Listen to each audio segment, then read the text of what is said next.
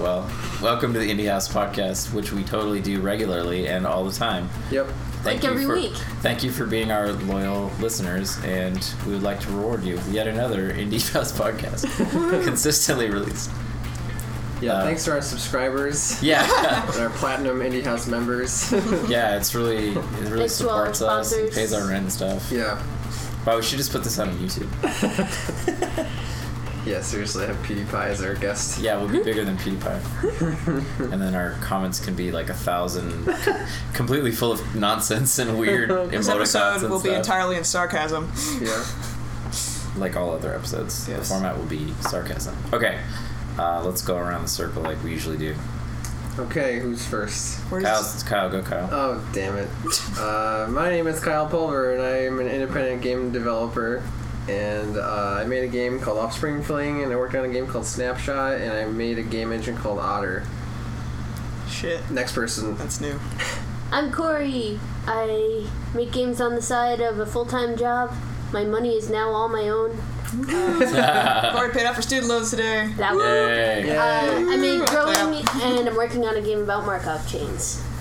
I would have clapped, but I would have spilled a bunch of water everywhere. That's fine. My name's uh, Michael Todd, and uh, I made Electronic Super Joy this year, which is a super hard platformer. He's not kicked out of the country anymore. Oh, yeah, you I've got also unkicked out of the fixed country. my work visa issues with money and lawyers and paperwork and stuff that I don't fully understand, but it, it worked. Lawyer and, um, up, hit the gym. yeah, exactly. So that's that was your solution to getting back into the country. you, you do look more fit. well, I thank you. Uh, Jason Cannon, the level designer at Drinkbox, and I got Super Gym Fanatic in Toronto for like three, four months. We were like hitting it every day. It was super Oh, game design for slash some weightlifting. reason- Getting hella swole. I was thinking you were talking about a guy named Jim, and I was like, Jim. Hitting gym pretty hard every day. Don't hit Jim McGinley. He's so nice. You hear that, Jim? I'm coming for you. He's probably listening to this. Aww. Don't hide behind your baby, you coward. Hi, my name's Steve Swing. You skipped me. I thought you were just playing Pokemon. God damn French. it, Steve. Which he is. Hello, I'm Aaron. I'm Steve's fiance. I also make video games. I made a game called Puzzlebots and a bunch of other adventure games back in the day. Uh, and right now I'm working on a game called Gravity Ghosts. It is a physics game in Unity, and it's very pretty. And I'm working on art for the foresee- foreseeable future. I, I have to wonder whether anyone who will be listening to this doesn't know everyone here. But anyway, Yeah. yeah, I'm, my name You is never know. Steve Swink. I'm working on a game called Scale, and I recently did a Kickstarter, and I'm still trying to recover from that. We could talk about that. Yeah, if I go to the Kickstarter page, I still get like a panic attack, Oh, yeah. but I have to check it every couple of days because people leave comments Yeah. and they want things from me. You should add that panic attack thing to your list. We can talk about that. Yeah. terrible. Um, uh, I'm Alex Burley. I worked on uh, Dust, and I'm a, uh, a game programmer at Elon Media. You worked on Rust by Gary Newman. Nope. Okay. nope. No, thank you. Okay. Um, let's talk about Towerfall later. Okay, great. because we we love we should end with Towerfall because we can talk about Towerfall. Uh, forever. yes, true. Yeah. Yeah. Towerfall has become the only game that exists to us, I think. yeah. I mean, how much would you estimate we play per week? Oh, well, I don't know, because we actually we're talking about Towerfall. Let's now, just so we talk should about it. stop. All right, no, Uh, no, We either let's- stop or we do it right now. uh, okay. Uh, Put the point in someone. we'll come back to Towerfall Okay, later. yeah, that's a the way that we sneak come preview. back to it every week. play it for twelve hours. Right. Yeah. All right. Um, oh, I can talk about the Scale Kickstarter, which Yeah. was a a thirty-one day never-ending nightmare Right, so. Which is not to be confused with the Never Ending Nightmares Kickstarter. by Matt and Gilgood, which was also Realize- successful. A real life horror game. Oh yeah, Never Ending Nightmares, a real life horror game based on the mental struggles of the developer. They had the PAX booth right by us. There was a guy saying that for like three days, four days straight. So it had him. That yeah, whole pitch. Alex Alexander Bruce told him Did not pitch told it him what's like up. he's a told him what's ringleader. what. He didn't tell that guy, but I Mm-hmm. assume Matt told that guy. gotcha. He told Matt. Very honestly, it was good. I read the email. Uh, yeah. Anyway, so Kickstarter's a nightmare. Um, still kind of trying to recover. Kind of. Yeah, burned out my light bulb pretty bad. It basically felt like launching the game. How so? except Oh, yeah, it's a- except nobody really got to play it except for some YouTubers. But it was it was Yeah. basically like it was like a dry run for marketing, and it was like launching the game, and that it was an emotional roller coaster, and it was basically getting to see how cool the general public thinks your thing is. Yeah. Like, you had to prep a bunch of stuff that just is like a promotion for the game and shove it out to the public. Yeah, And it was then- it was market. I had to market Yeah. the, like the market the game. Yeah, Yeah, that, I can see how that can feel a lot like launching the game. But then, like, I guess the worst part is that you, you feel like you've launched the game and then you need to then make the game. right. That's right, your so now, reward is now your yeah, my reward. reward is now I get to actually make the game. Although it does feel really good because a lot of the stuff I did in the lead up to the Kickstarter was like, what will most make people donate to the Kickstarter as opposed to what is best for the game. Hmm. So before PAX, I did a ton of stuff that was like, what is best for the game, and I just worked really hard on it. It was awesome, and it was like, totally took the game from not being a game to being a game that I Yeah. actually feel good about showing to people and I felt confident about. But then from PAX to the Kickstarter was basically just like doing shit for Kickstarter. So there's all kinds of tricks and fakery and bullshit Yeah. that could, I mean, that could very legitimately eventually, be, yeah. But I mean, it could very le- legitimately end up being a thing, right? Like scaling the moon up and down. Steve Swig is here to trick you into having fun. Yeah, Put that's in there. I out this mean, you one plan to secret. ship that with the final game, and it's Right. yeah. It's just, uh, it's it was the minimum possible implementation, which you, you could argue was is good to do design wise, but everything is very fragile. So I was able to walk through it and like show it cool. Yeah. but it's not like player ready. That's like the uh, I remember hearing about the Last of Us demo from E3 like three years ago, maybe two years ago, and they were like, because everyone was like, "Wow, this game looks amazing and it's so far along," but then like the uh, the developers who were there were just like, "Yeah, if you take one step off of the beat off the path that we set up for the media, the game just like goes crazy and blows up." So does not surprise me. Oh yeah, I read that. Uh, what is that? It's that GameSpot series, like the last days of blank. Okay. Oh, so it was like the yeah. last days of the Last of Us. That's actually a fantastic series if you haven't read them. It's like this really in-depth, ten-page long write-up where the guy go. I don't know why it's on GameSpot, but the guy the guy like goes to the studio and watches Yeah. like the last few days before they launch a game God, why and would you talks do to all the that? developers. Yeah. The, the Prince of Persia: Sands of Time one was amazing. Oh wow, yeah. I didn't so know it's a this. it's a series, like it's a show. Yeah, yeah. Okay. It's the last days of blank. Is it video or is it? an It's just article? written text. Yeah. Okay, yeah. Yeah. It's, it's a lot of text to read, but all of it is very Oh, so it's interesting. and not a show. like- No, it's not a show, and it gives you a lot of. It, maybe it is now. I, this, I was reading this like. I thought I years saw a ago. video of something like that, but maybe I'm thinking something different. The thing I liked about it was it was it's so in depth, and they also it really gives you a view into the process that various developers use. Yeah. I liked Amnesia at Fortnite a lot for that reason. Oh yeah, we could talk about Broken Age. Oh, I haven't played it yet. Well, No, Nah. no one, not enough people have played it. not enough people have played it I yet. totally forgot about it actually. Better Broken. and Banner, Banner Saga's out now too. Oh I haven't yeah, played that. I've been I've been slacking on reaping my Kickstarter rewards. Candy Banner Crush Saga. Candy. Yeah. oh, I didn't know that banner song. On the was list a of things Kickstarter. we won't talk about, Yeah. Well, anyway, so Kickstarter was interesting.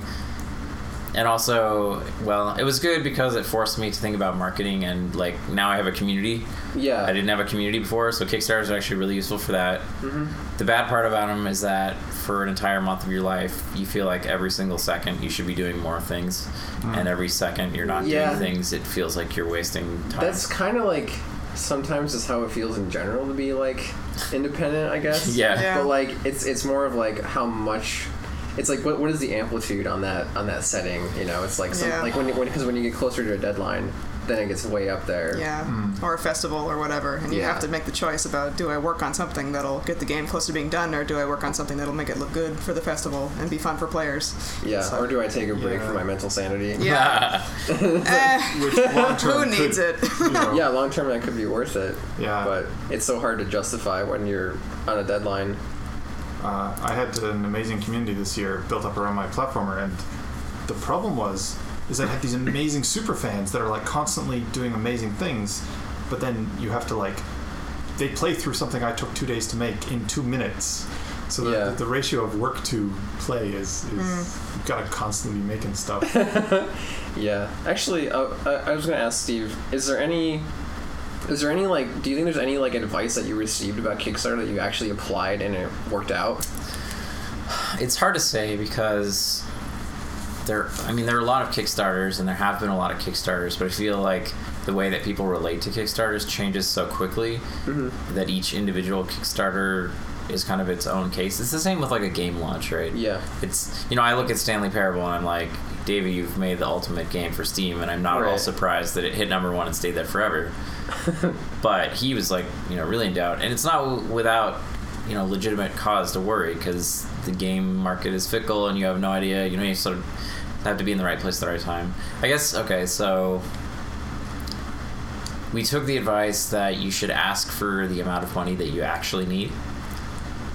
So we actually did a budget projection and we subtracted the Amazon and the Kickstarter chunks and we like, Taxes. looked at the taxes and so we came up with that figure that we asked for and I think that was actually a mistake.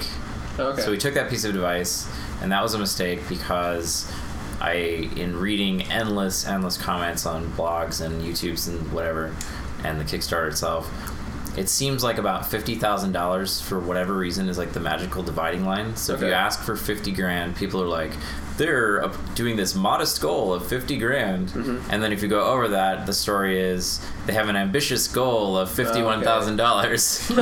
and it's just like, what the fuck? Okay, That's where we draw the line. I guess. whatever. And I mean, people have no idea how much money Yeah. it costs to make a game.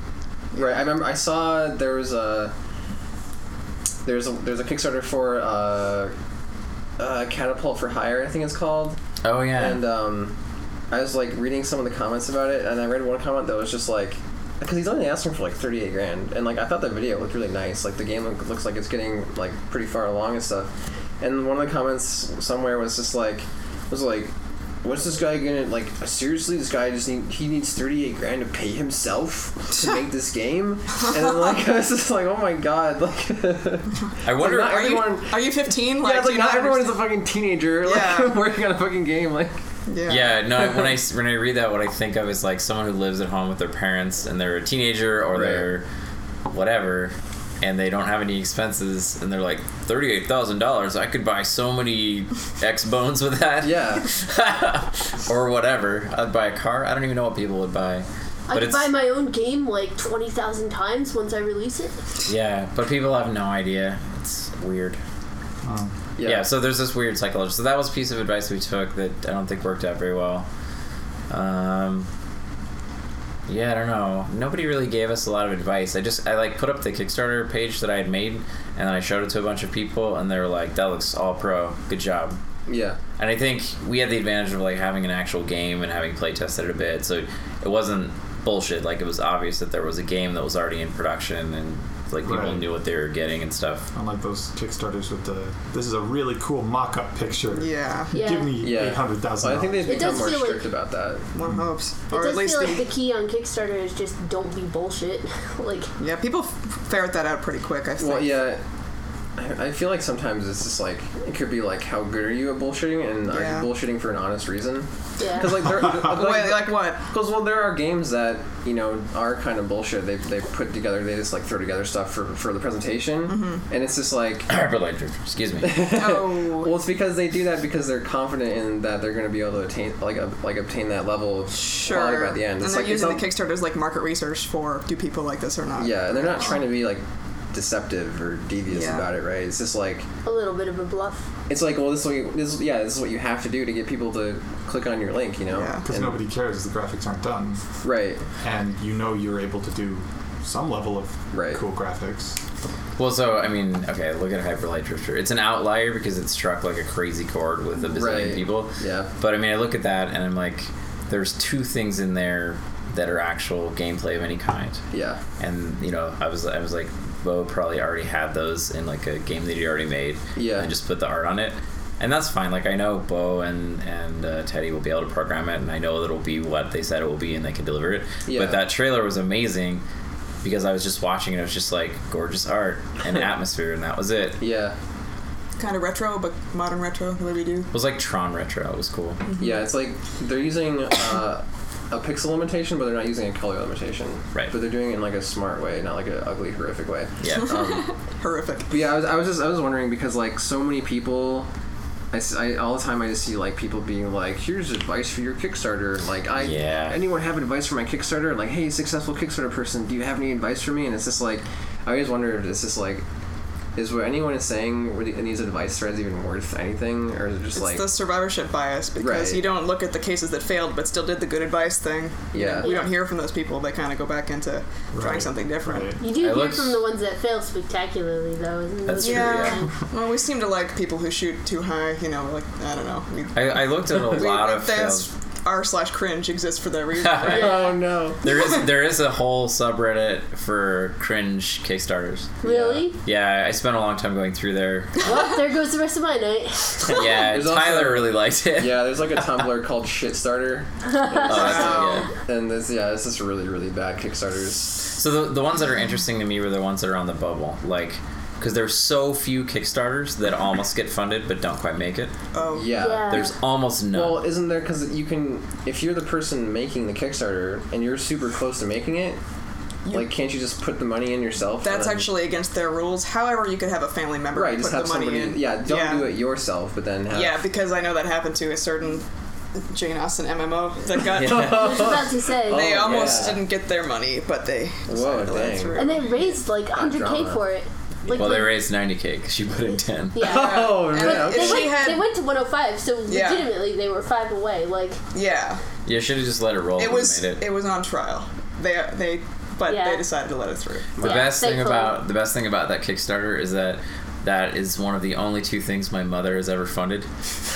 on the internet. So so she funded my game, 'cause- and that was how she learned about Kickstarter, and then wow. she found the Jane Austen game, wow. and she fu- she paid into that. oh, that is awesome. Yeah, it was amazing. Got to reach their audience somehow. Yeah, There's a huge, huge audience for that. man, we should have Renee and Will on the podcast because they have a key anyway.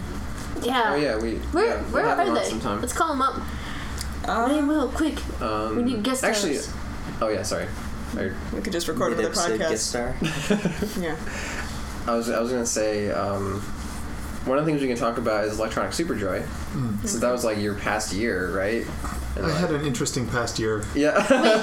Just to close out oh. the Kickstarter topic. I actually had a Kickstarter point. okay, yeah, go for it. Yeah. Absolutely. Um, there was there was one thing that I found interesting that I don't know if like people outside of the kickstarting thing know, which was when you reached your goal, it started accelerating in terms of like gaining uh, money for a little while, and I thought that was really interesting because it's like. I guess I would have expected like the interest to fall off. Everyone's like, "Okay, we did it. We're good. Like, fine." But it, got actually funded like, and gets then it- more popular. Yeah. Yeah, it- it's well, you- if you see that in everything, right? That was the whole Flappy Birds thing. That's the Minecraft thing. It's like it starts as the story is, "Hey, check out this crazy game," and then enough people buy it, and the story becomes, "Holy shit, look how popular this game is!" And then Yeah, everyone I checks guess it that's out, true. and then it's like, "Holy shit, look how insanely popular!" And it Yeah, just it's goes like up a and up. perpetual. It's like a ramjet. Like Motion once it gets machine, up to yeah. speed, it's, it becomes self-perpetuating. Yeah. And so, yeah, this was like, okay, and this is another reason why you should do a, like a middle low amount Hmm. where you wouldn't be totally screwed if you got this much. But like if it was 50k, we would have made it by the end of the first week, And then it would just all and be then momentum. well, and then you get another story that hits all the blogs, and that's like. Holy shit! Funded in a week, Right, yeah. And you can keep those like, and then it's like you know, Combo those. yeah, you keep comboing Right. them, and you, so, it, so if I was gonna do it again, I would try to chain combo that sort of thing because that was pretty interesting. Right. Yeah, like you can funding cancel into tier two rewards. Yeah, Wow. exactly. Yeah. Gamify your game funding. Game. Well, I mean, that's Yeah. the sort of thing you have to think about, right? So this is all the stuff I learned in retrospect. I learned that I learned that you should set your Kickstarter for 31 days because as soon as it starts, it goes into 30. I didn't think of Oh. that, Weird. so it went, mine went to 29 on the first Oh. day. 'cause just didn't think of it. And then like that's like a psychological thing for people because Yeah. they're like it's a fr- like it's already been one day and it got no money or whatever. yeah. Oh. Yeah, so I was like, "Hmm." I remember seeing that. um Huh. what, what was that uh, Kung Fury? Yeah. that's on that one. It's like Oh, yeah. these retro like The uh, trailer's it's so a movie. sexy. Yeah, Yeah. and so like I remember, I, I guess I, I saw that Kickstarter like the day it was posted, and like the comments like because it only raised like five hundred bucks so far because it was like literally just posted, and I already saw comments being like, "This doesn't look good, guys. It only got five hundred bucks." Because it said like it, it, it was just like oh my god like this, they don't understand that this thing just began and everyone like these at least like a significant amount of people were like doubting it and like and like, I think it was like Reddit or something in the comments just being like, "This isn't looking good, guys." And it's just like it's been up for like three hours. There's a there's a Reddit thread about scale that was just like that. yeah, It was like, whoa, they got two weeks left and they're only eighty percent of the goal. right. Yeah, so that it's like people just don't want to put. It's like they, they don't want to put in money if it's not already passing or something. It's like Right. there's like some risk to them. But there's no risk. Like- That's the extra way. Right, yeah. Yeah, it's really weird. strange. It's I mean it's just pure like marketing, right? People want to back something successful. Yeah. Well, it's almost pure marketing because Yeah. potentially no game, no, not game, like, it's it's all Yeah. marketing. Yeah, Go to my GDC talk, scale and the ethics of Kickstarter. that's that's seriously I'm giving the Oh, talk. really? Yeah. Awesome. Oh, nice. Cool. I'm- I'm gonna give like my five practical tips, and that'll be like the first minute, and then the whole rest of it will be a discussion of what like the weird ethical thing you Yeah. end up in a, when Which- you do a Kickstarter. Actually, Yeah. that segues nicely into my point, which is that like we've we have this like sophisticated understanding of Kickstarter now, even though it only came about as a funding model like what three years ago, pretty much. Like we know all this stuff, and it's interesting because I you know I talk to people next to me on planes. I don't know why, it's just a thing I do. And I met this retired, one of those. oh, died in the wool Republican guy. He you know he ran a business and he's all like you know. Be self-sufficient, and he had this whole thing about you know you can't give people something for nothing, and that's just what he believes. And so I'm like, well, you know, this thing Kickstarter lets people um, fund your game, fund your ideas through the internet. You know, what talks about my business and whatever. And and I was saying like people can pledge small amounts to support your project and you to, to make it. They, they kind of fund your dream. And he's like, oh, do those people then become investors? I'm like, no, they don't get their money back out of it. He's like, so what do they get? I'm like, well, they they assuming you get the thing done, they get their product. And he's like, and that's it. And he's like, that's very strange. That's very strange. Like, I could tell he was thinking about it, right? But there's just nothing in his world ever followed that model of like, hey, everybody, let's get together and fund a stranger. You know, it's we kind of take it for granted that that's even an option to us because, Yeah. you know, even like back in the day. When I was a teenager, I remember like hearing about all these awful stories about the musicians we love getting screwed over by the record labels because they had Yeah. no other choice, you know? Yeah. Like Right. no other choice existed even like when I was a It's teenager. just like yeah, I think like That reminded me of like when your dad was like with the humble bundles. He was like, Yeah. you could just pay what you want, and everyone will just pay one cent. Right. It's yeah. like no, my dad couldn't believe that like you could sell stuff for pay what you want and it would like work out. Yeah. And uh, Nobody could have seen that coming, I think. Yeah, and uh, I was trying to. I was I just thinking of. Uh, oh yeah, because like the like the whole like middleman thing. It's like so much crap exists because of mostly like how hard it was to to just distribute things. Like you Uh-huh. couldn't distribute music without these massive publishers that could print a billion CDs or Yeah. cassette tapes and like get posters for you and put them up. And it's like now I feel like the internet is like the main thing that's Yeah. like starting to alleviate the middleman. Have you heard of a thing? I think it was called like Ant Colony or something like that. It was from the 70s, and it was these people who wanted to stage crazy media things to get the news vans to show up to get their message on the TV. Oh, no.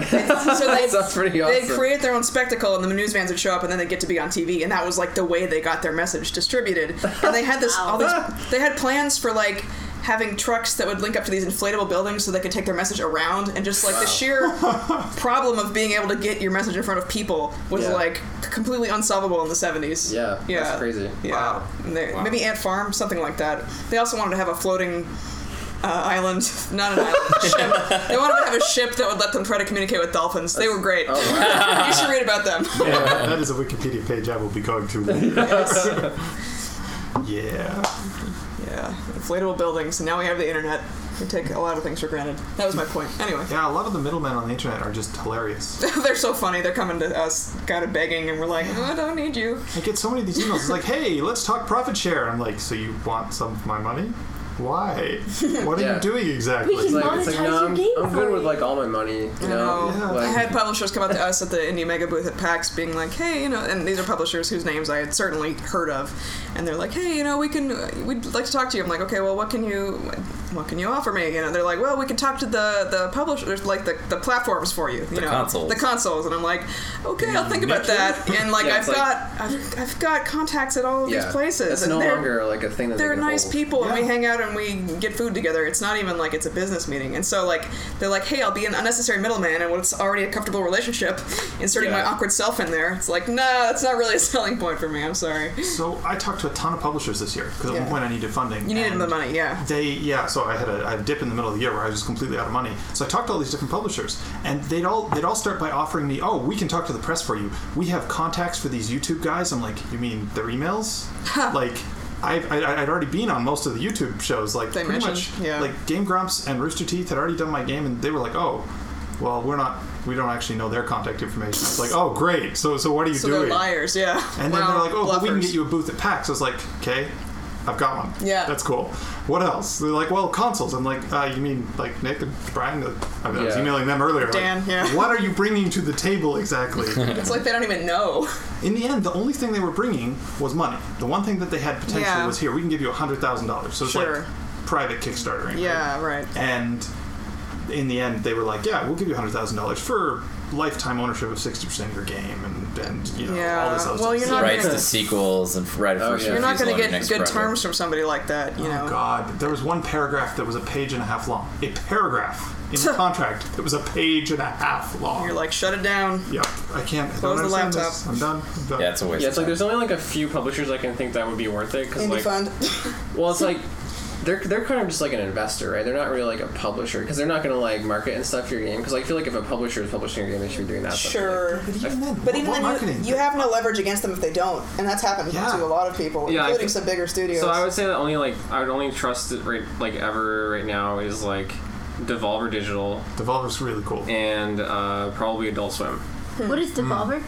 They they uh, published uh, Hotline Miami. Yeah. They're Oh, working okay. with uh, Van Blair now. Yeah, and like Gotcha. they've always they've always worked with Lambeer like since like the early days, and Mm. uh, that was like their first indie client, I think. And then um, and then they got in touch with like uh, with Cactus about Hotline Miami or whatever.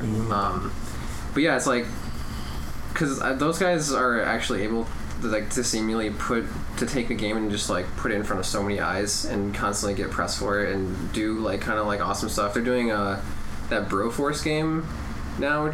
Oh, and It's yeah. like that like they got Kurt to do a trailer for it and stuff and and uh, they're doing cool stuff and like I feel like Adult Swim is, is like they can put your game on TV during Adult Swim like at night. So it's like That's they have a cool. pretty big audience Yeah. that would plays games on Steam and stuff. So Well, their site actually has a ton of traffic. yeah, after yeah. Robot and plus they Unicorn do. Attack. Well, yeah, and they do they do flash games and stuff. And I know a handful of indie developers who have who have whoa hey who have uh, basically you know just lived off of making flash games for Adult Swim for like a couple of years. Cool. I'm glad that's still possible. Yeah, it seems to be small still teams. possible. Yeah. Small games, even. I don't know. Right, this might not be like a hot topic for everyone, but this was a thing that I had to deal with, or you know, approach that I never really interfaced with before. And it was like all the YouTube Let's Player kind of people. Oh yeah, Like I, That's a super hot topic. yeah, no, I mean that's yeah. that's that is it the now. future of everything. I saw I Yeah. saw some comments today that were talking about how. Uh, it was just like some thread about games. I forget what the topic was, but the part of the discussion was just like everyone talking about how they don't even read reviews anymore. They just go right to Twitch or right to YouTube Hmm. and see if their favorite streamer or favorite caster or whatever likes the game, and then they'll buy it. They don't care what any review. They don't even look at it, they No, just it- buy it. Well, it's like it's like if they if they see like their YouTube pers- like their favorite YouTube people or like their streamer like really enjoying the game and it looks like a fun game just on Twitch or YouTube, that's way more powerful than any text review. That's like Yeah, Interesting. it's Yeah, Mar- when Markiplier covered like did the scale alpha, I got a huge influx in the Kickstarter. yeah.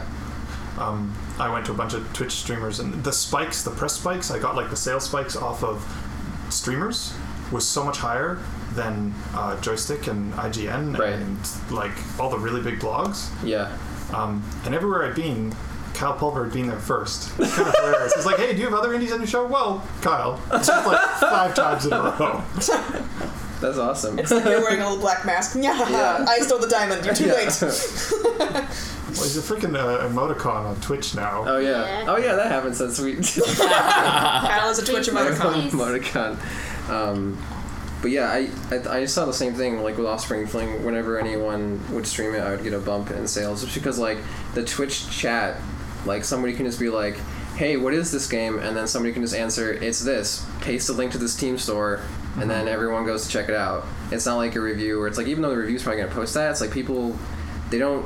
they don't make that like direct jump, I guess, from like reading the review and like going to buy it or something It's like that. it's low quality traffic. right. Yeah. Whereas a direct recommendation by from a streamer that to these kids is like their favorite television personality. Like they Right. watch that instead of TV. Yeah. Yeah. Carson Daly on TRL. It's the only analogy. Oh that- my Yeah, like if, if Wow. Carson Daly was like, "Hey, click this link to buy this thing," and you could actually do it. Why isn't Carson Daly streaming on Twitch? It Probably. probably is. oh, okay. He's got, like Should ten be. viewers. Yeah, yeah. When, when we Wonder launched um, when we launched pre-orders, I launched pre-orders because I ran out of rent money. I had like 14 bucks, and I was like, oh, okay, I need to get job stocking shelves, or I could do pre-orders. That's And then- indie as fuck. That's what I did with pre-orders. yeah, that's why. Anyway, And then uh, we got on Sevidus' show, and I made three months of rent in three hours or something. Yeah. And I got on Joystick, and I got on uh, IGN and uh, one other one I forget, but like, and I made like 300 bucks or something. It's Right. Just, just Sevidus. We were getting like a sale every 30 seconds because he was just like, "Holy fuck, this game's amazing!" And he just Aw. said that for like six hours, and his audience was As he just died on thousands the of first people level over and cycling. over. Yeah, he, he gave up on the game. And that, that, was, that was an early build. It was a lot harder back then. yeah. He spent an hour on one level. Yeah, it's also kind of terrifying though. Like I remember, like when I first uh, saw my game, I saw like Offspring Fling being played on Twitch. I was so nervous. I was like, oh god, like I hope this person likes it. I hope the game doesn't crash. And I was like, it's like, Was Man vs. Game the first one to stream it? uh, no, somebody else streamed it before him. Oh. you get Just, like, great, independently. like, stupid quotes because you get so much airtime.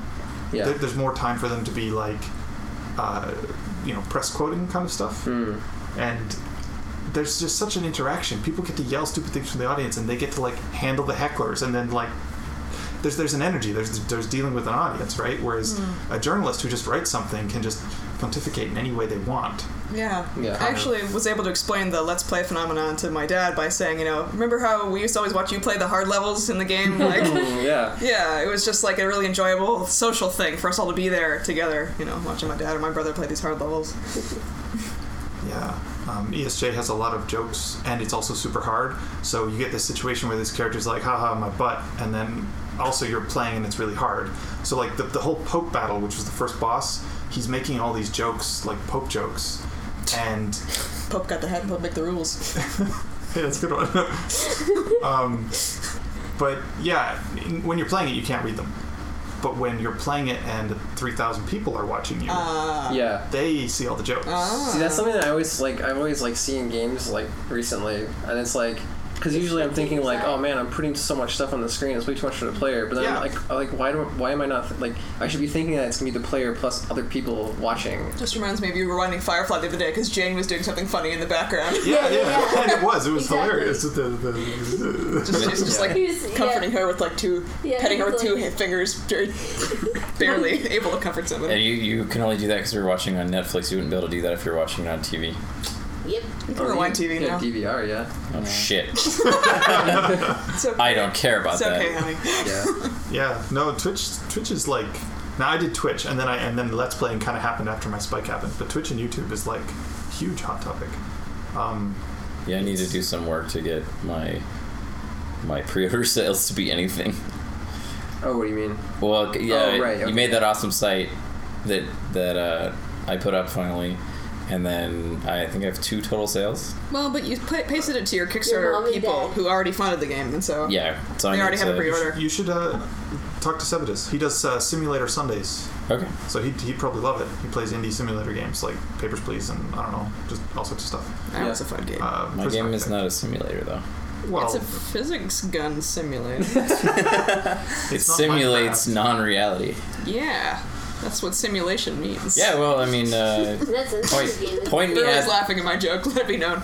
I'll, uh, I'll tweet at him and you okay, sure. because it's like you That's know what we do. 2014, man. That's Yeah. what we do. We You don't fuck around with CC email. It was like, yo, Yeah, fuck at email. so and so, at so Email's the new voicemail. I never check it.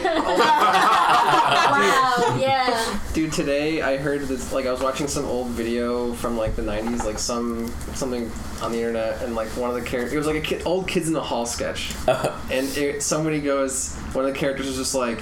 Was like, yeah, I'll put you on my speed dial, and I was like, holy shit, speed dial! Oh my god, I totally forgot that existed. That's awesome. Better yet, the times when you had to memorize phone numbers. Yeah. Yeah. That it's, happened You know, you all had the the little thing on your fridge. You know, you just got. Well, yeah, but It's it's hard to describe best how friends with uncomfortable them. talking to a real person on the phone is for me. Oh no, I yeah. hate it. Oh, yeah. Yeah. Apparently, there's a story about me when I was really little. I don't remember this, but I was like four or five, and my mom had showed me that like you could hit the memory button and then hit a number in the phone, and it would auto dial that person. So she like finds me on the phone one day chatting away, and she just like slams it, and then it rings. It was my grandma. I'd just been talking to her because I have a similar. Like, I used Wait, to, why did your mom slam the phone? she didn't know who I was talking to. That She could have thought been I long was just distance. on the phone. That could have been long. Oh, she just thought you Yeah. were screwing around. Well, yeah, she's like, oh no, yeah, yeah, I used to pick up the phone Hey, and dial Diamond, random how are numbers. you? yeah, And then really. one time I, I'd hit the speed dial that called my great aunt, Oh, and then she was just like, "Kyle, how'd you how'd you call me?" and I was like, I was like a, almost a kid. I couldn't like I couldn't like abort. yeah. You're like, Grandma, I have AOL. like I didn't know I didn't know like what numbers were yet. I was just Yeah. like pushing buttons because they were buttons. Oh, It's okay. like yay buttons! like I see my mom do this, so I'll do it too. See, I still do that on my phone today. Or like when you had to Yay, pick up the buttons. phone and say, "Hello, who is this?" yeah. yeah. Yeah, my dad's always still Burley, slightly you don't remember surprised when this. I'm like, "Hi, Dad." He's like, "Oh, how, how did you know this?" Because because the '90s happened. I don't know. I remember one time my mom got so mad at me because someone called. I was like six or something. Someone called and I picked up the phone and I, they were like, uh, whatever, electric company or something. And I was like, oh, she can't come to the phone. She's in the bathroom. my mom got so mad at me. She's like, why would you tell someone that? I was like, I don't know. Why would you go to the bathroom? Oh, moms, Uh, so afraid of many, many things. yeah. We talk about crunch. Wait, I just remembered time? something Yeah. else that happened since you guys or since we last did this. You guys got engaged. We oh, that's right. Hell yeah, bro. haven't Yeehaw. had Uh, Doesn't a everybody podcast read since then. joystick? Shut up, Mike. Let us have our moment. Steve Yes. Let Red us have our Hands moment on joystick. engaged to Erin Red Hair Robinson, Yeah, good one. That's better than my nickname in college, which was Crazy Eyes. and their and their mutual last name is going to become Swabinson. I don't think that's true. It would be a robin's wink, if anything. Yeah, because it conjoins to Robin's wink. It's cute, Yeah. like a little bird. I like Robin Swink. Yeah, it's not happening, but it's cute. Yeah, I was actually surprised that you were like, cool, I'll take your name. Yeah, how often do I get to change my name? Fuck. I don't know. Man, now we can refer to you guys as the Swinks. yep, Oh my Swink god. is such a cool last Los name. Swinks. Swink. yep. Yeah, actually, It's less common than Robinson by It's almost like as a good as million. it's almost as good as Steve Swift. Yeah. Yeah. I'd say. Yeah, well, no one Val in this had- house will ever be as famous as the famous Steve No. Swift. Val has an Eric Robson. Oh, nice. Yeah, we've It's talked like on how we Twitter. live on Concorda. He's like, hey, your name's like my name, but with more of the letter N. we had a moment. anyway, we got engaged. yeah, that was cool. Yep. They did it We- on top we of a gamified mountain our or some engagement. bullshit about Yeah. that. Yeah. I haven't washed And my the car because it universe still has like conspired. Sedona mud on it that reminds me of that, so it's cool. I The haven't universe watched it. conspired against you. I'll and never everything. wash this car again. I like to think that's the reason he hasn't watched the car. That's what I'm telling people. I'm your Andy Dwyer. yeah. Um, what's on the topic list? Uh, let's see. Otter was on there. Electronic Yeah, let's talk Superjoy. Yeah, let's let Kyle talk for a Uh, bit. I I want to don't talk know. about Otter. oh, you want to talk about Otter? Yeah, we can do ESJ. I, I lived ESJ. I'm done with ESJ. All right, Let's yeah. talk about Otter. I mean, okay, so Otter is uh, is a 2D engine that I made in uh, C Sharp. Uses SFML, uh, which is like just like a, a layer on OpenGL. So if, for all you programmers out there, I'm Stands not for even so really, fuck my life. Yeah. it's like Does it compile? does it just compile to Windows? uh, it can compile to Mac and Linux. I just don't know how to do that myself. Oh, okay. somebody else figured it out and pushed like the changes to the repository. and I was just like, all right, cool. Um, so yeah, because I spent pretty much the last year trying to uh, basically figure out what I want to do after like Flash because I was using Flash and I used Flash for Offspring Fling. And Flash is really fun for when I use it because it's like, oh boy, you get to make a game and just put it in the web browser and like a million people can play it. Uh, and then Offspring Fling happened where I wasn't expecting it to be a retail game or like a commercial game on Steam, so I kind of like ham fisted it into like a like a downloadable game so like it's it's kind of weird in some places like the like the menu is totally meant for like a web browser but it ended up being like a like a downloadable game and so and the performance of Flash isn't that great.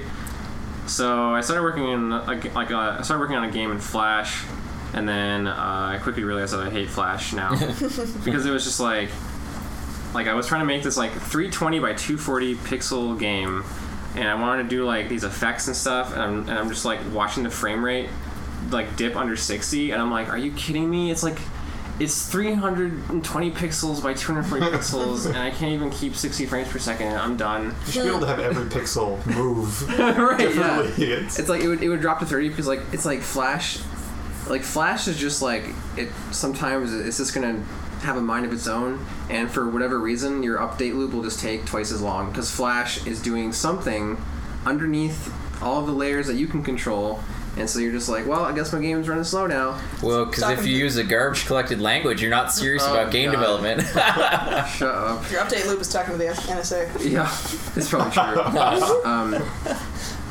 so yeah, so I spent a couple months just going through different languages and different platforms and then different tools and whatever. Uh, like every every game making thing I could find, I would research and like try out for like a week or two, and then eventually, uh, I had like a like a weirdly specific set of things I wanted wanted the the engine to do or be able to do.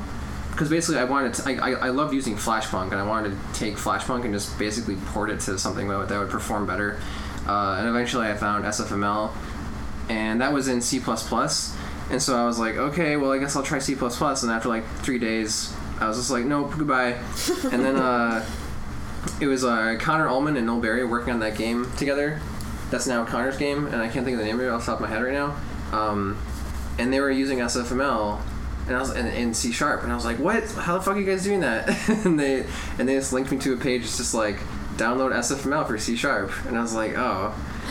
so then I downloaded that, and I started. I basically had just started learning C sharp uh, and started writing a game engine, and then uh, let's see. I think in October I released it as like version 0.9 and it will be version 0.9 until I think it's like stable enough to be called 1.0 but it's open source it's on otter2d.com anyone can use it for whatever they want it's like MIT license or whatever um, and I'm using it for my next game and my game jam games and there's a game jam game I made called All the King's Men that you can find on my site or something but that's like the first otter game Cool. And talk, okay, so let's start doing check in with what people are working on. So talk about Oh, yeah. Guidey. Is, it- is it still called that? No, you're uh, it's not called that anymore Skyforce. well uh, it's not called I don't I don't know. Strataforce. I don't really want to use the name yet because I don't really know if I'm sticking with it. Oh, so- sorry. we can bleep that part out. okay. Yeah. Yeah, I I, haven't. I, I, haven't said a curse right there. yeah, I'm not telling It's a anyone shitbug. the name right now. At least not until the game is further along and I feel more confident in telling people about the name and stuff. I'm trying to get it done, or not get it done, but like getting getting something playable for GDC. Nice. Um, yeah, that's what I'm what I'm doing right now. there's a thing on Cevidus where he's where we mentioned a dot com or a name, a game name. It's like you better go get that right now because there are three thousand people. Oh, running yeah, to no, their, I- to their browsers to go. Right? Yeah, I, Like- I already have the domain name for what was just said. that, I, that I may or may not bleep out, but yeah, I, I don't I don't s- I don't say any names until I've already registered the domain name. That's smart. Yeah. Yeah, there was the two million for marriage. It was an anti-gay marriage thing, but they forgot to register that domain to M4M, so a gay rights group bought it. And Oh, immediately wow, that's turned awesome. it into a gay rights page. It was pretty Two awesome. males, four males. Yeah. We like our parties. Something It's like just just got a background that's just Oh, yeah. incredibly. City Jerk. it's actually just a, a lemon party mirror. that. No. It's like the Canadian Games Company. Oh. So what are you working on, Corey? Besides A the lemon party party mirror. um, Oh, Yeah, so speaking of goofy stuff, I'm working on a game about um, Markov chains. It basically seeds all the NPC dialogue from Markov chains based on your Facebook data. Um, What's a Markov chain, Corey? So, uh, it's actually a pretty interestingly simple algorithm, but what it does is it kind of takes all your text and generates a list of the most likely next matches for each word based on like the things you've said. So like if you happen to say I'm gonna Hot incriminate hot dickin' a lot. Um, then you have a high chance of any time the word hot shows up, dickin' will show up next to it. I And your understand. NPCs will all say hot dickin' at you, and it'll be When awesome. can I buy this game? I You don't can say buy that it. on Facebook unless I'm talking to my mom. she likes it for some weird reason. I don't know. Well, thankfully, it will not look at your private messages, so you won't. Private. Um, That's kinda weird. Yeah, no, I. Uh, the last thing I have to do before I actually put it up out there is um, animate the main character. Actually, so I have I've been working on a lot of like old school pixel art because I decided this was going to be done old school RPG style. Um, so I basically just have like a scene with a whole bunch of NPCs walking around in it and uh, a player character who's currently static. I'd like to see your pixel art. Oh yeah, I yeah I'll show it to you after this, but uh, yeah that should go up. It'll be up before GDC. I don't know when though. Just hold next to the microphone.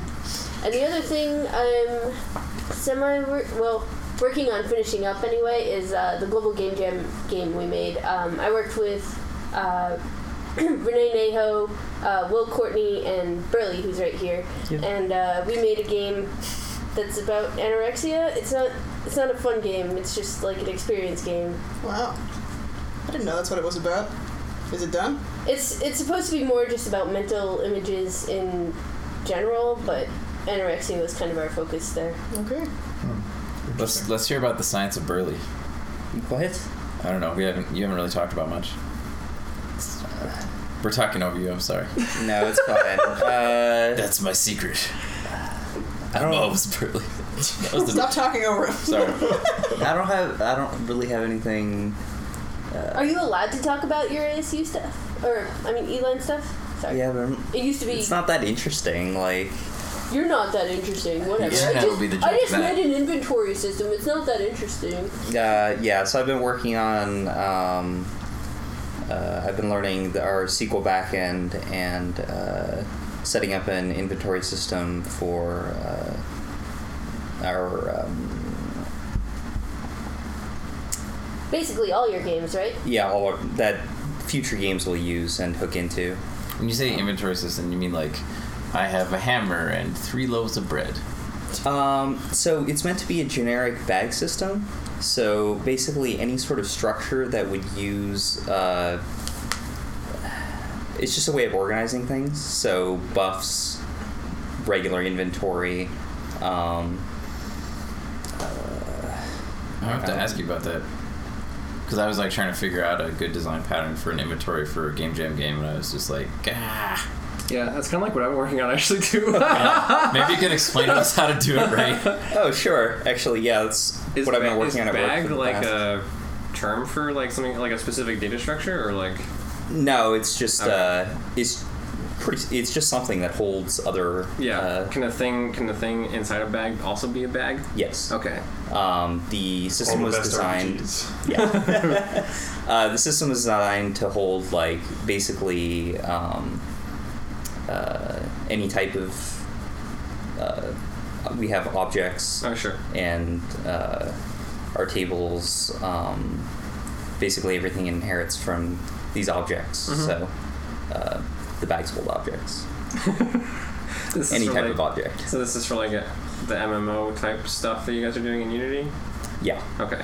What's the what's the public interface for it? Like, is it a REST API or is it just Um, like all so web? we have two APIs. One is for the website, and that is a REST API, and we have another. Um, it's like persistent Java classes, so um, it looks like a regular Java class that is I don't even know what filled. a regular Java class looks like. Well, just like a, um, uh, li- ah, like a Java class with a list that has the list of items in it, right? okay. um, that when you change it, it persists to the database, like um, transparently. I don't think I explained that very well. No, I'm I sorry. went like back and forth. I have no idea what you guys are talking about there. No, I, I, I, I am an idiot. sorry. Our Uh, program. No, that's cool. You should explain it to us offline. 'cause Yes. I'm really interested in that. I didn't. I did not do a good job of explaining that. Sorry, I didn't mean to put you on the spot. Yeah. All the different comments are going to be about that. Could you tell me more about this bag I don't system? know about Burley's bags. Burley'sbags.com. Oh, Register yeah. it now, quick! quick, quick. This, This shit's isn't so fast. live. Go faster. I'm sorry, I don't ha- get any discounts for domain registration. Otherwise, I'd help you. Really? Yeah, What? My house gives me because free dot com someone every once in actually a while. gamed the system one time. Really? At GoDaddy? Man, that's bloated. Oh yeah, yeah. You work at GoDaddy, right? But you they're don't like get not- free dot coms. What? But domains only cost like Imagine how ten dollars. powerful you would be if you got free dot coms. But, like, Exactly. five free dot coms. Because you can just farm. That's like fifty bucks. Yeah, but it's a deterrent for buying a lot of them. It's a deterrent for buying all of the good ones. I, I've gotten like ten free ones from my. I don't work there. I just pay the money once in a while. It's awesome. Yeah, I don't know. Every six months. Yeah, but it's Thank not you. free dot com. Dominions are tough because it's just like the prices are set by the by the master Oh, I of the thought you were internet, saying the like you can't ICANN or eat whatever. them. Oh yeah. So no, like, no, I don't. I'm not good at Really? it. Oh, okay. Masters of the never mind, Internet, fuck the you. council. E. yeah, pretty much. Yeah, Yeah.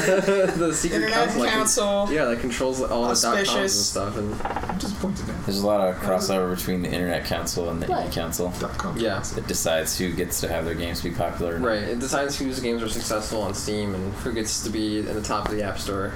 Oh, are we talking about the Indie Elite? Yeah. D- The Derek Humanati. Yeah.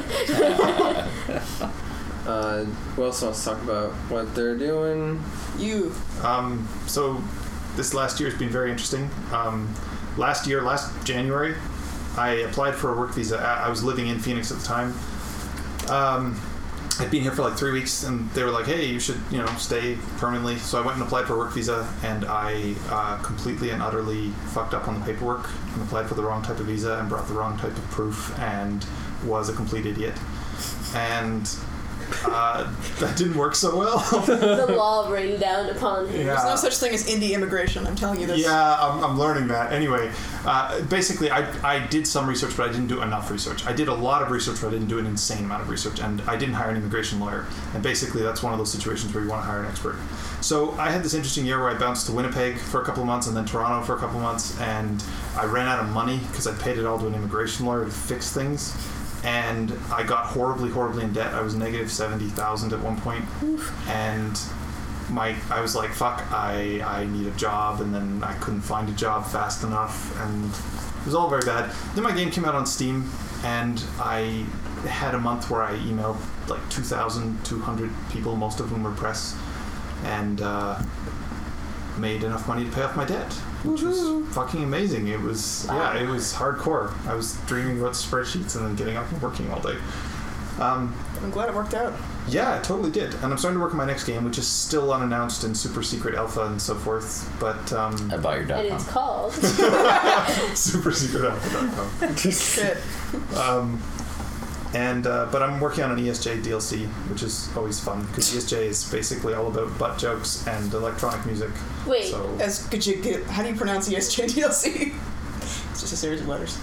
uh, electronic That's good super though. joy, and then there's always a subtitle, so like infinite love for um, sexy times or electronic super dope. Nice. Yes, the but game who is is not gonna serious. possibly play the DLC? 'Cause no one got to be in an electronic super joy. Let's be You don't. You don't. Yeah. Well, 382 people did. Nice. 100,000 people have downloaded it. 382 last time I checked. I've played every level and beaten. them. Wow. Um, Jeez. those people are super elite. uh, well, you just need to buy the DLC and go to the DLC menu, and then most of the levels I make now are easier because I'm I don't know less crunchy. crunch time was brutal. The crunch time this year as an indie dev was just like the worst I've ever experienced. I had I had nightmares. I had uh, like all sorts of different stress reactions. I had I gained a bunch of weight. Like crunch time was just just brutally, brutally bad. September was just horrible. Uh, I'm not doing that. My next game is it's done when it's done and fuck off. yeah, Call. yeah. And then it all came up. It was amazing. I started making money. The team all started being happy. We finished all the stuff. We started going on all these interviews. We did a ton of Twitch and Let's Stream and YouTube stuff.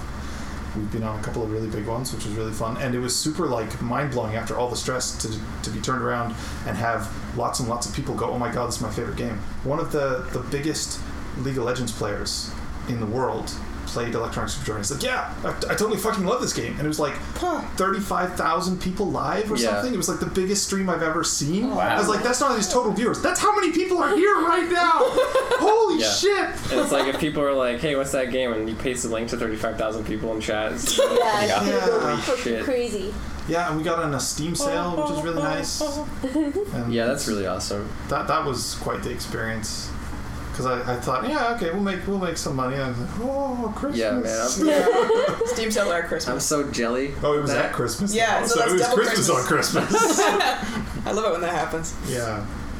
Oh, that was that was one really good thing that came from the Kickstarter. It was like Steam got in touch with me and they're like, "We Yeah. would like your game." Yeah, Oh, I yeah, was like- nice.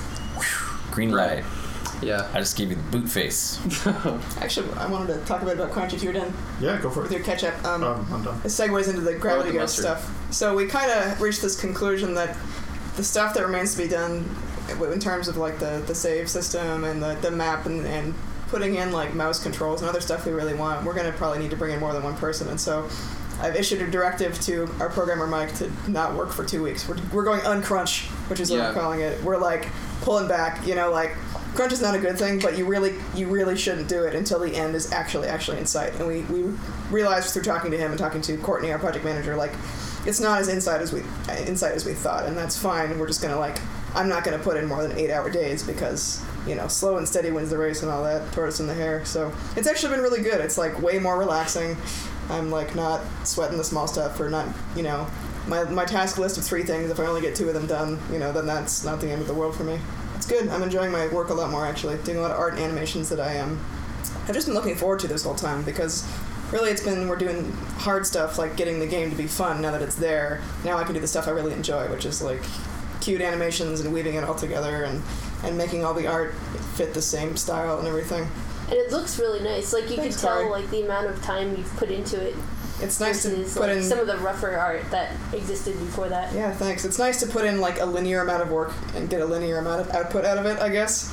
With games, it so rarely works out that way. You can be fixing the same minor bug that's driving you crazy for like days, and then at least art, it's like pretty obvious when progress is being made. Yeah, so it's been a very rewarding part of the game. Pre-order it at gravityghost.com. yeah, so She already got the domain, so she's good. yeah, I'm good. solid, and yeah, yeah. Yeah, art is interesting because it's like when you work on that, it's just kind of like there's no phase of just like, well, I'm gonna have somebody play test this art, and Yeah. tell me how horribly broken it actually is, and then revise it again. It's kind of just Yeah. like, Yeah. yeah, it's done. Like I have a certain endpoint. Yeah, it's good. You have a calibration too. And it's also like because I'm doing all the art, it's like this is my art style. I can't like suddenly get better at this. You know, I have to just like finish the game in this style that I committed to. It's Right. good. It's a Yeah. good constraint. You know, as Michael Todd once told me, uh, iterate, iterate between projects, not within projects. Hey, yeah, I did say that. Ran- Randy hates it when I say that because he iterates That's- inside projects. That's like it's that's so hard to follow that advice. Yeah, it's really easy to get to the end of your project and realize you've gotten better at something over the Yeah. course of it and want to go back and fix, but you have to resist that temptation. That was actually with growing. That was like a really nice like blessing in disguise when my laptop got stolen and I had not backed it up. And don't be an idiot. Back up your shit. Yeah. Um, but yeah, it was like at that point I'd gotten so much better at art that the second time I redid most of those assets, Yeah. it looked a whole lot better. Actually, the same thing happened to my very first game, Spooks, which almost did not become a game. I almost gave up because my laptop died, and the guy who had been programming it Ew. initially, like, disappeared from the internet. So I, it was gone, and I, all I had was a build of the game. So I like, so I screen capped all of the backgrounds I had in there, and screen capped all the animations I had done painstakingly, pixel by pixel, and then reassembled everything, and then the game got a lot better. Holy basically. crap! Yeah, Wow. Yikes. it was really. Uh, It's this is like a putting really, paper on the TV and like Right. tracing animations. Yeah, it was all done in paint also because that's the tool I had. I was really keen to Oh. make Oh my games. God. I was so keen to make games. That's how hard I worked. wow. Would you say you were Commander Keen? Uh, that's something I did this year as well. I uh, I learned art. I, in my next game, I'm doing all the art for it, all the animation, and I've been noticing that a lot. I get better. So like my first art design style was a lot simpler at the beginning of the year, and now I've came up with a better one, and I'm not sure if I should like iterate within projects or not. Well, what does Don't Michael Todd do say? it. Uh, I don't know. I think I'm actually probably going to stick to the first one because the first one um, is really, really adorable, and the next one is it uses lighting and textures with more skill, which I've developed. But it isn't actually, I would say, as simple and stylized and clean for the end game. So I'm going to try to stick to that. I was actually, um, I cloned Kyle's Offspring Fling background as the first background, and now you're not in a jungle anymore. but I'm going to use that for the hydroponics bay just because I have it, and it's what is your game? Uh, you're this little character who starts in a jungle with a tribe, and then you walk out, and eventually you find out you're just in a hydroponics bay of a long abandoned space station. And there's all these problems where, like, your pet is farting a lot, and the, the methane filters on the space station are so old and broken, you have to go get new ones, or everybody's going to suffocate. Just smoke much of that space So, like, weed you're growing yeah. hydroponically. Yeah, I was gonna say like the reason that no one ever left the village before because they're all too high. It's actually good. I should This, use that. this game is more serious than Electronic Superdrive. I, I have about 70 pages of jokes, Fart and jokes. I wrote out 140 names for penises. Uh, I researched really For hard example. on the internet. Yeah, but what are you doing for the game? Really old- hard. The old mayonnaise shooting hot dog gun was my favorite. I like schlacking the galactoid. I have a whole separate list for masturbation terms. Yeah. Yes, Steve. Yeah, Different those- Sorry. God damn. Um, Killing the pop up. Sorry. some of my friends were having me brainstorm whack-a-mole. killing the pop up. That's pretty good, I yeah. just got That's why that. we're getting married. yeah. Boxing the one-eyed champ. Someone Fucking your suggested hand. uh, robot Oh. strippers. And you're no, please don't stop. These are goals. yeah. supposed to write um, for a college Register all paper. these domains as well. oh god killthepopup.com Uh, Playing the silent kazoo. Econ 110. That one's my favorite, actually. uh, yes so my game is going to have even more butt jokes and dick jokes and boob jokes and also Masturbation jokes. robot stripper jokes i wrote a whole bunch of centaur jokes that are also bros and weightlifters that was fun Centaur Bros. so I- i'm learning this this concept of uh, write what you don't know write what you know a little bit so like i'm i was kind of okay at pixel art i did some of the pixel art in electronic superdrive but most of it done, was done by cassie chu and uh, droken and I did like little simple stuff, like environment stuff, and then this new game I'm doing all of it because it's basically an excuse for me to spend a year doing tons and tons and tons of pixel art. And looking at centaur porn. Well, yes, um, that's actually a lot of the jokes. now, Centaurs do it bareback. Centaurs do it standing up. Centaurs do it with their shoes on. I Side just, saddle. now I just want to watch that Centaur do Christopher it. I don't Walken have that sketch. one. No, I don't. The what? That Christopher we're Walken good. sketch Oh, where he's interviewing a centaur. It's so I'd good. never have to see it because you've recited it for me so many Yeah. times. Well, then the other thing was I want to get better at writing jokes, so I've been watching stand up and to dissect it. But it's a wonderful part of my job now. I get to watch tons and tons of stand up. you can go to stand-up shows and then write those off as Oh, business yeah. expenses. Hey, works for me. Yeah. Yeah, Too I, bad most I stand-up contacted. Uh, sucks. I contacted some of my local stand-ups and some more international stand-ups who do video game stuff. I was like, "Hey, I want to put you in the game. Can I credit you?" And then some of them were like, "Yeah, totally." So I've like pixelated monkey versions of them at mics in the jungle. Did you tell them they were going to be mics or monkeys? Uh, they'll, they'll find out. I'm, they, they must have a sense of humor, right? They're uh, Comedians are really bad at taking criticism. Paradoxically, they can dish it out, but they can't take it. Well, I will definitely be very careful about like. Flinging their poop. Yes, I also have a lot of monkey jokes because it was in a jungle. Open coconut night. We just eat the coconut. Yeah, but- Massaging drank the milk from wigwam. it. Yeah, but it's all super still alpha, so we'll masturbating. see. I know it's going to have stupid jokes, and I know it's going to have pixel art, but that's about all I can You definitely should say. make a about the like game. alpha as fuck joke, you know, like a really the guy who's like an alpha, you know, like going and getting all the girls. It should be just like the first character you meet in the alpha. Yeah. Hmm. Mmm. Quel bon mot. Anyway, All right. Uh, I'll talk about scale just a little bit, and then we should talk about Towerfall. Okay.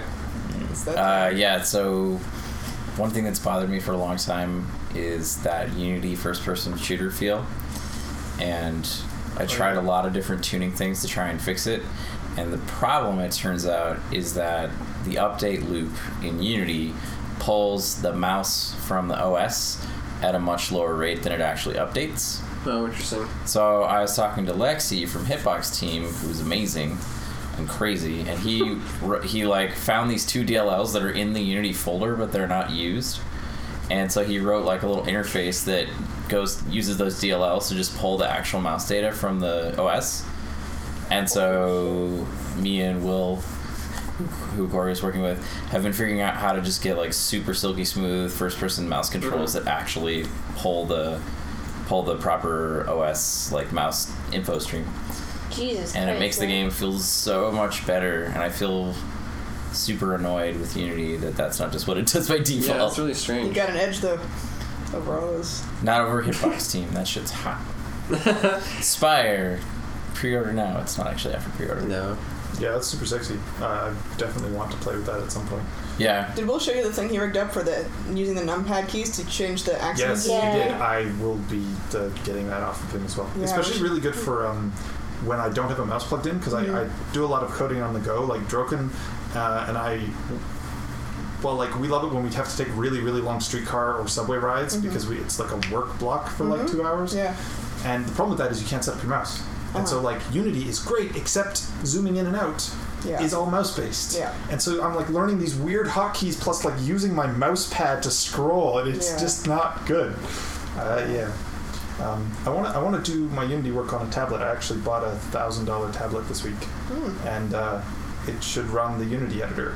And we'll see if I can make games on the bus. Wow. Yeah, you were talking about making a uh, touch or semi touch based engine around it. right? Yeah, last Toronto Game Jam, uh, or as Jim loves to call it, Toe Jam. Um, he, I, I spent 48 hours making a, an Android engine, and it works. Like, there's like nine components. You can make little guys and put them on a background, and they control back and forth, and it's all on a tablet. But um, like, and this is a key thing that everybody on Twitter seems to misunderstand.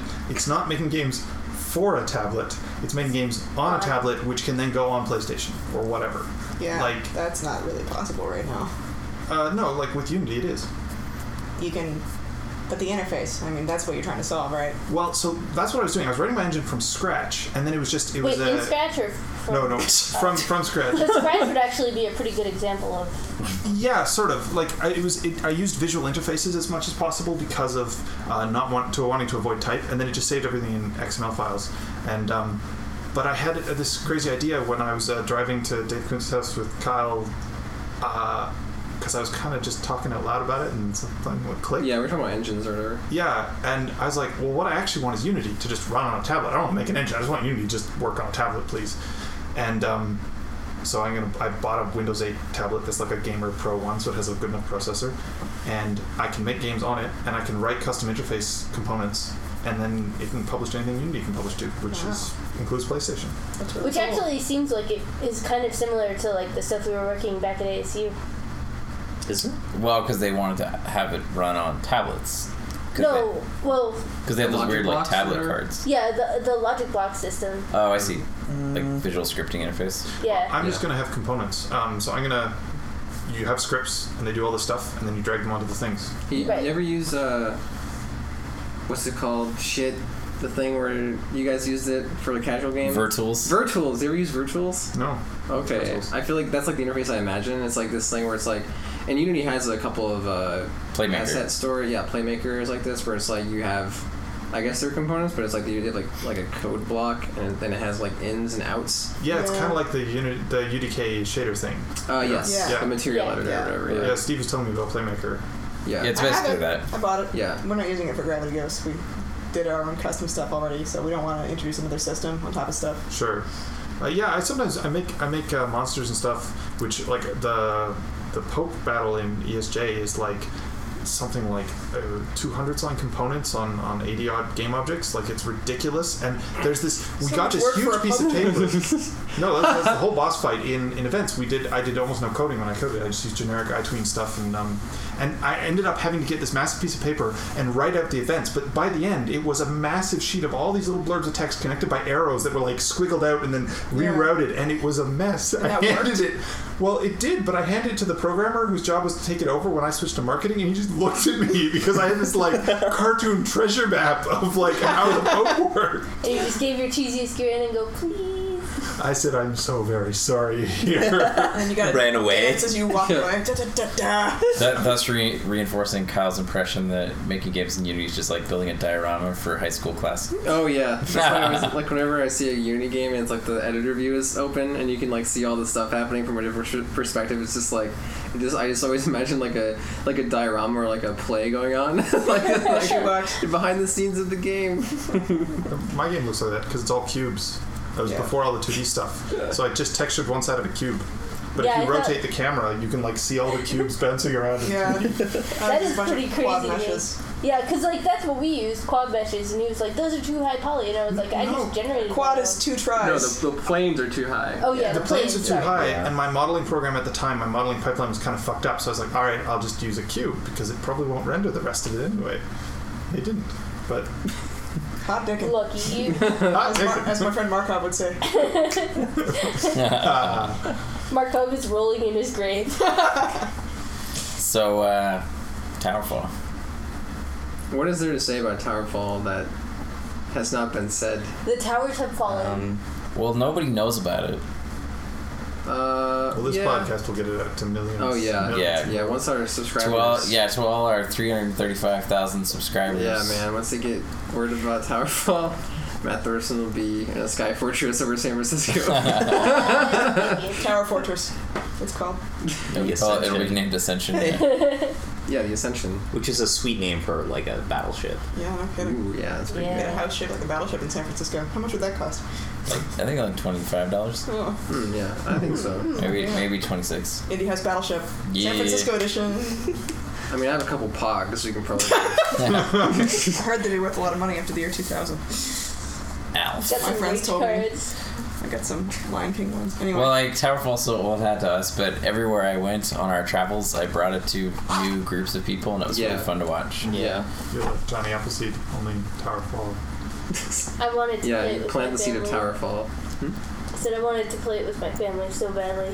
Yeah, I couldn't. I couldn't get any games going over Christmas because like, I didn't like. I don't know. Like a lot of my friends don't really play games that much anymore, and none of my family is anywhere close to being like adept enough at a controller to even like enjoy Towerfall. I mean, even though Towerfall is like very friendly to newcomers yeah. for, for the most part, it's like you still need to have inherent And it's platforming still ability. competitive, and not everybody's into that, actually. Yeah. He tried with my Chicago friends to get it going, but they're just not into competitive games. So we played Gone Home. It was New Year's. Yeah, it was weird. it's like the complete opposite of Towerfall. Man, Yeah, no, it was like it was like the complete opposite of our community here. Like, Yeah. like they couldn't be less interested in playing any kind of competitive We game. like cooperative Weird. board games, among other things. Uh, Oh, interesting. Yeah, and so I, that's interesting that it's cooperative board games only. Like yeah. not Yeah. Like story. They like they like adventure games and just very story games. yeah, just like very non-confrontational stuff. I Mm-hmm. Yeah. guess. These are not game developer friends. They're just, you know, salary. Oh, Ran- okay. randos. I Yeah. Oh, I see. Yeah. But I played I I played have non-game Towerfall developer friends. with Sorry, like guys. Yeah, I what's played Towerfall with that? like Ben Prunty and Anton and uh, Angelo, who's employing Michael Todd. Yes, Angelo Yazar is my new and wonderful boss who should hire me for a long time. Lots of money. Most prosperous leader. Yeah, but I anyway, promise I'll get back Towerfall. to work soon. but yeah, uh, I had a lot of fun playing with those guys because they were totally into it Yeah. and they totally got it immediately. I played with my parents a bit too. That was interesting. It was fun. Oh, they were man. adorable. We, Yeah. At our engagement party. You had Towerfall and Nerds. Blizzard Party. yeah. It was there. I mean, I spent a lot of it playing Towerfall. it's what I signed up for. And uh, yeah, my parents were like, "You got you seem to like this. We'll give it a try." It's kind of how they always been. Yeah, that's cool. I played. I actually played a fair bit of Towerfall, like an hour and a half, I think, with my dad because he really wanted to get it. Interesting. That's really awesome. That's pretty cool. It's pretty. Uh, I feel like it's rare to find. Parents who are willing to give it the yeah. college try. You're- Yeah, yeah. Just The, like the chance to look ridiculous in front of people that they're able to overcome that. That's Right. Really It's awesome. never been a problem for my dad. That's makes a lot of sense. Yeah, he doesn't really care. Not really. He yeah, I played Metroid Prime with him too. That was really fun. that's pretty cool. I mean, my my dad played a lot of games, but yeah, like my mom has never been any sort of. She doesn't like technology. She doesn't like computers. Like she's she's never. I don't think she's ever actually played any game, any video game ever. She's never like held the controller in her hand probably. So wow. yeah, My mom used to beat Bowser for me, so right. suck on that. Your Uh, mom wins right. this? We're having a mom contest? yeah. Your mom doesn't play video games. My mom is in a video game, so You suck made on a that. game about your mom. well technicalities. Details. Details. yeah. For your mom, about your mom. Yeah. Anyway, so Towerfall's rad. The Phoenix metagame will rule all at the GC tournament. Yeah, I really think that Yeah. Phoenix is probably gonna Although- win. Really? Yeah. I thought you were saying that uh, Seattle was pretty good. Uh, well, the Vancouver guys, but I mean, Matt is really good because he made the game. Well, Yeah, he's allowed to be. I would good. say that like me and Matt played a bunch of games and we were probably like 50-50 split on, on Jesus. matches. Like because it's like Matt can do moves that like are just feel inherent to him where he's just like he's the one that like tuned the platforming so like he'll see something happening and just instantly know if he needs to make an adjustment or not and how much to adjust by. Whereas like I feel like that's really hard to pull off a lot and if he if you can do that consistently then nobody's gonna touch you. So essentially, what you're saying is Towerfall is training us all to be like Matt forever. Uh, I guess. Uh, in our reflexes. So how are we doing this competition at, at GDC? Is it Well- like, are you guys going to do a team of four people, or Could be strip Towerfall. I would- do I I have was to? just about to say that. that was really not where I was going with that. That's boring, you guys. We play that every week. Can we, can we be the B team? Like, not for the stripping, just for like, you know, not as great at Towerfall, but still wants to be in the competition. what I really want to do is I have was like just sitting there with all his Women's clothes on. Towerfall. so what's up? I have, I'm like putting more clothes on. So um, what I really want to You'd do. Oh, Come here with mittens.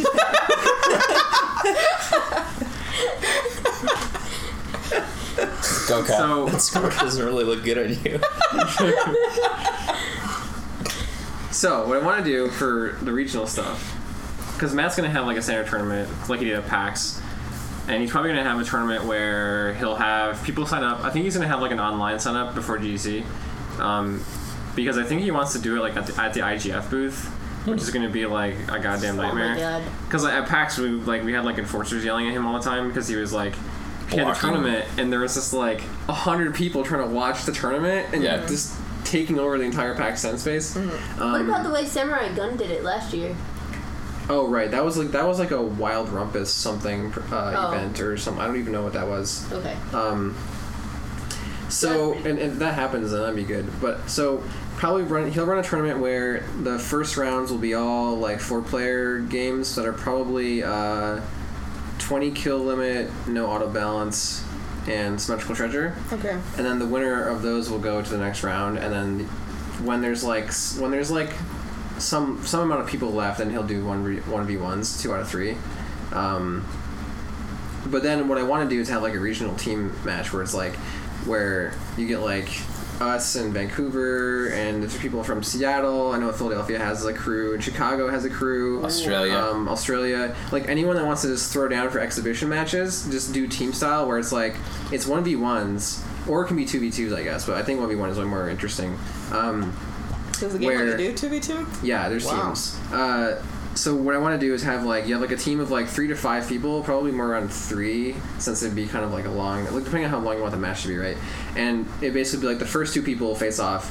The loser is knocked out. The winner stays on, and Hmm. the loser er, and the, the person from the losing team steps on next. You know, so it's like, so it's kind of like how Street Fighter team battles I go. was gonna say it's like Marvel versus Capcom. Yeah, yeah. well, it's like when when tournaments do like team uh, tournaments, it's like uh, that's how it works. It's like if you win, you stay on. So it's Hmm. possible for one person from your team to kill the entire other team, Yeah. or or it's possible Oh. to do like it can come down to the, to the last people, or you know, it's like so you put like Oh. your ace card last. Like you usually say like your ace is your last player Yeah. because that's Oh, it's the one like that a you- shootout. Yeah, it's like a, a hockey Yeah, shootout. yeah, yeah. So like that's how I, I would want to do it for like exhibition That's matches. awesome. Especially the guy at front who's just like, I'm gonna die. I'm almost certainly gonna die. I'm the guy who's in front. No Yeah. wait, but you can, you can play the other guy who's not as good, and then you Yeah. can get your team up by one. Yeah, You yeah, have, like totally. a strong vanguard. Yeah. You like, put yeah, you put them on the defensive. You have to Yeah. respond. We used to do that in judo. We called it shark baiting. And then there'd just be two rows running each other. And you'd be first, and you'd be like, oh god, I'm just gonna go until I get the shit kicked out of me. You're the chum. We're yeah. tracking Come, the you can sharks. blood in the water.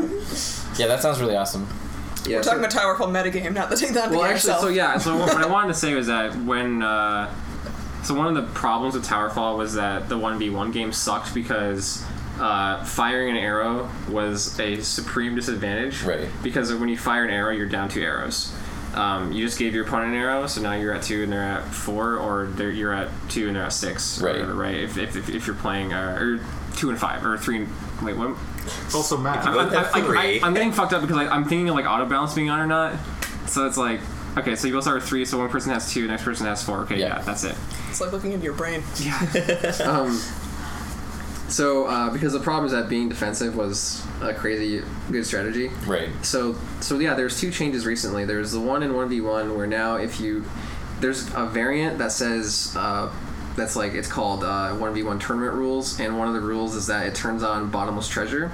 So what happens is like in in the in the level, a, a large treasure chest will spawn, and when it opens, it will keep spitting out treasure forever. Ah. Oh, okay. So that creates a hotspot on the map that is desirable. Right. You know, so because like you don't want to let your opponent just sit on the treasure because they're gonna get fully stacked and then come after you. So it's like the treasure spawns and then both players now have a destination to try to get to, and then and then then like the mind games begin where it's just like you think I'm gonna go up, I'm gonna go down, I'm gonna shoot you when you're done trying to get the treasure, and then or I'm gonna like just bolt for the treasure, grab some and get out. Um, and we were we were playtesting that in Vancouver, and it was super fun. And then uh, the other the other change is that uh, the Ouya version has like the the countdown at the end of rounds. It goes like three, two, one, and everyone dies at Right. the end. So now there's like this uh, purple Kool Aid stuff that I always forget the name of, and it's it, it comes in and, it, and it eventually it crushes everyone that's on the stage still, Oh, and you actually get suicide. yeah you get a suicide if you get killed by it. So uh, basically Rounds never end with people on the defensive now. Yeah, so it's it's incredibly rare, like because countdowns used to happen a lot. Right. People Yeah. would just be like, "Well, if you Totally get a up. kill, you're gonna win the match, so I'm Yeah. gonna run away." Yeah. And then uh, since the Kool Aid was introduced, I think I've only ever seen like two or three total mat like total rounds end with that Suicide, happening. yeah. yeah Super and like rare. out of like probably like the 500 matches that we've played. Yeah, yeah. This week. In the, in the, I've, yeah. yeah. I, I've hyper jumped into the Kool Aid a fair number of times, Yeah, yeah, but that that's my own happens. fault. Um, Secret move. Dun dun dun. yeah. That's my secret super suicide move. They'll never suspect this. yeah. Oh, that's true. Keep them on their toes. Uh, so yeah, I mean, it's, it's really interesting to. It's really interesting. Like I, I feel like I've never.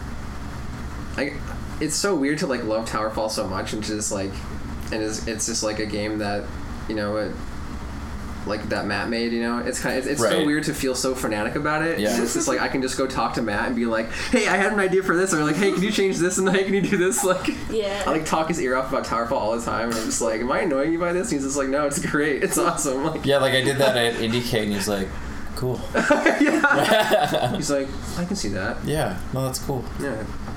nice man he is. He's pretty nice. He played Gravity Ghost and he liked it. Nice man. Yeah, Awesome. Matt, Matt is one of my like long time like uh I feel like like I before I actually like got into like making games seriously, I always really liked his games and stuff. Like I looked at like Jumper and like Un- Untitled Story and I was just like, dang, this guy is so awesome at making games. Yeah, I had never heard of him before Towerfall actually, so Hmm. I was just like shocked. Like, where did he come from that he Yeah. made this? I didn't realize he made like the Starman runs around the world game or whatever. yeah, he made that with uh, Tom Sennett. Tom Sennett. That Yeah. sounds familiar. I haven't been on Tixoris in a long time. All right, so we should wrap this up so we can play some Towerfall, yo. Yeah, Yeah. jeez. Oh, you know that yeah. Run Man? Matt told me this in Vancouver. Run Man was like one of his first games, and they didn't finish it for like years and years because they just like stopped working on it. Really? And then one day they're just like, all right, let's finish this game. And so it, like it took them like three and a half years just like to make it. and it was like one day of work. Yeah. That's how it goes. Okay, so I guess we're we're pretty much done. Do do do do do do do. Anyone have any? Anyone have any uh, sponsor shoutouts? Uh, shoutouts to Razer. Yeah, right. shoutouts to Razer for these awesome laptops with the indie deals. Who makes Shout these out to Renee microphones? for the snowball. Yeah. Oh yeah, Snowball is by. Blue Uh, it says on it. yeah, is it Blue Snowball? That's the name of the microphone, or is it like I don't there's know. Blue name of the company? Who was the name of the Okay. company? I don't know. I have no idea. All right. Um, Shout outs to Threes, which now features me and Kyle's voices. oh yeah, go Go get it check on out your Threes iPhone. on the ice on the iPad store or whatever the fuck it's called. I don't the know. other millions of people who are checking out threes. Features Yeah. your voices? Yeah, Yeah. she's number 24, and I'm number I'm number 40. Uh, two, 48? 48. Yeah, that'd be double 24, yeah. I had the opportunity to be the program pirate games. one, I think. That's Well, you turned uh, it down. Well, I was busy as shit. that's like 192, isn't it? What? Yeah, I don't know. yeah, we ended up. Damn, I didn't realize we like actually, I was we like- ended up recording it like. Uh, Yeah, it was the like week of it was yeah, Christmas. it was like during Christmas break. And it We were was like, like in in bed at his parents' house, and I'm just like, should we record now? And he's like, yeah, I guess we probably should. So we're just like, we just did. yeah, we were just like laying in bed recording all the voices for threes. So it was really it was really goofy. I'm glad it worked on the first take because I did not have time to try a second. Yeah. Cool. You guys are famous now. oh yeah, we're totally famous. I can't wait for people to walk up to us on the street and be like, "Oh, say that thing from threes, like you're a guy." Be that emoticon for Twitch. They just like stop and see you like, wait, are you 16? Are you number forty eight? In your loneliest bed of dreams. Yeah. Firefly, Firefly code. All right, all Colin. right. All right, all right, bye. See everyone next time. Bye. next week. Yeah.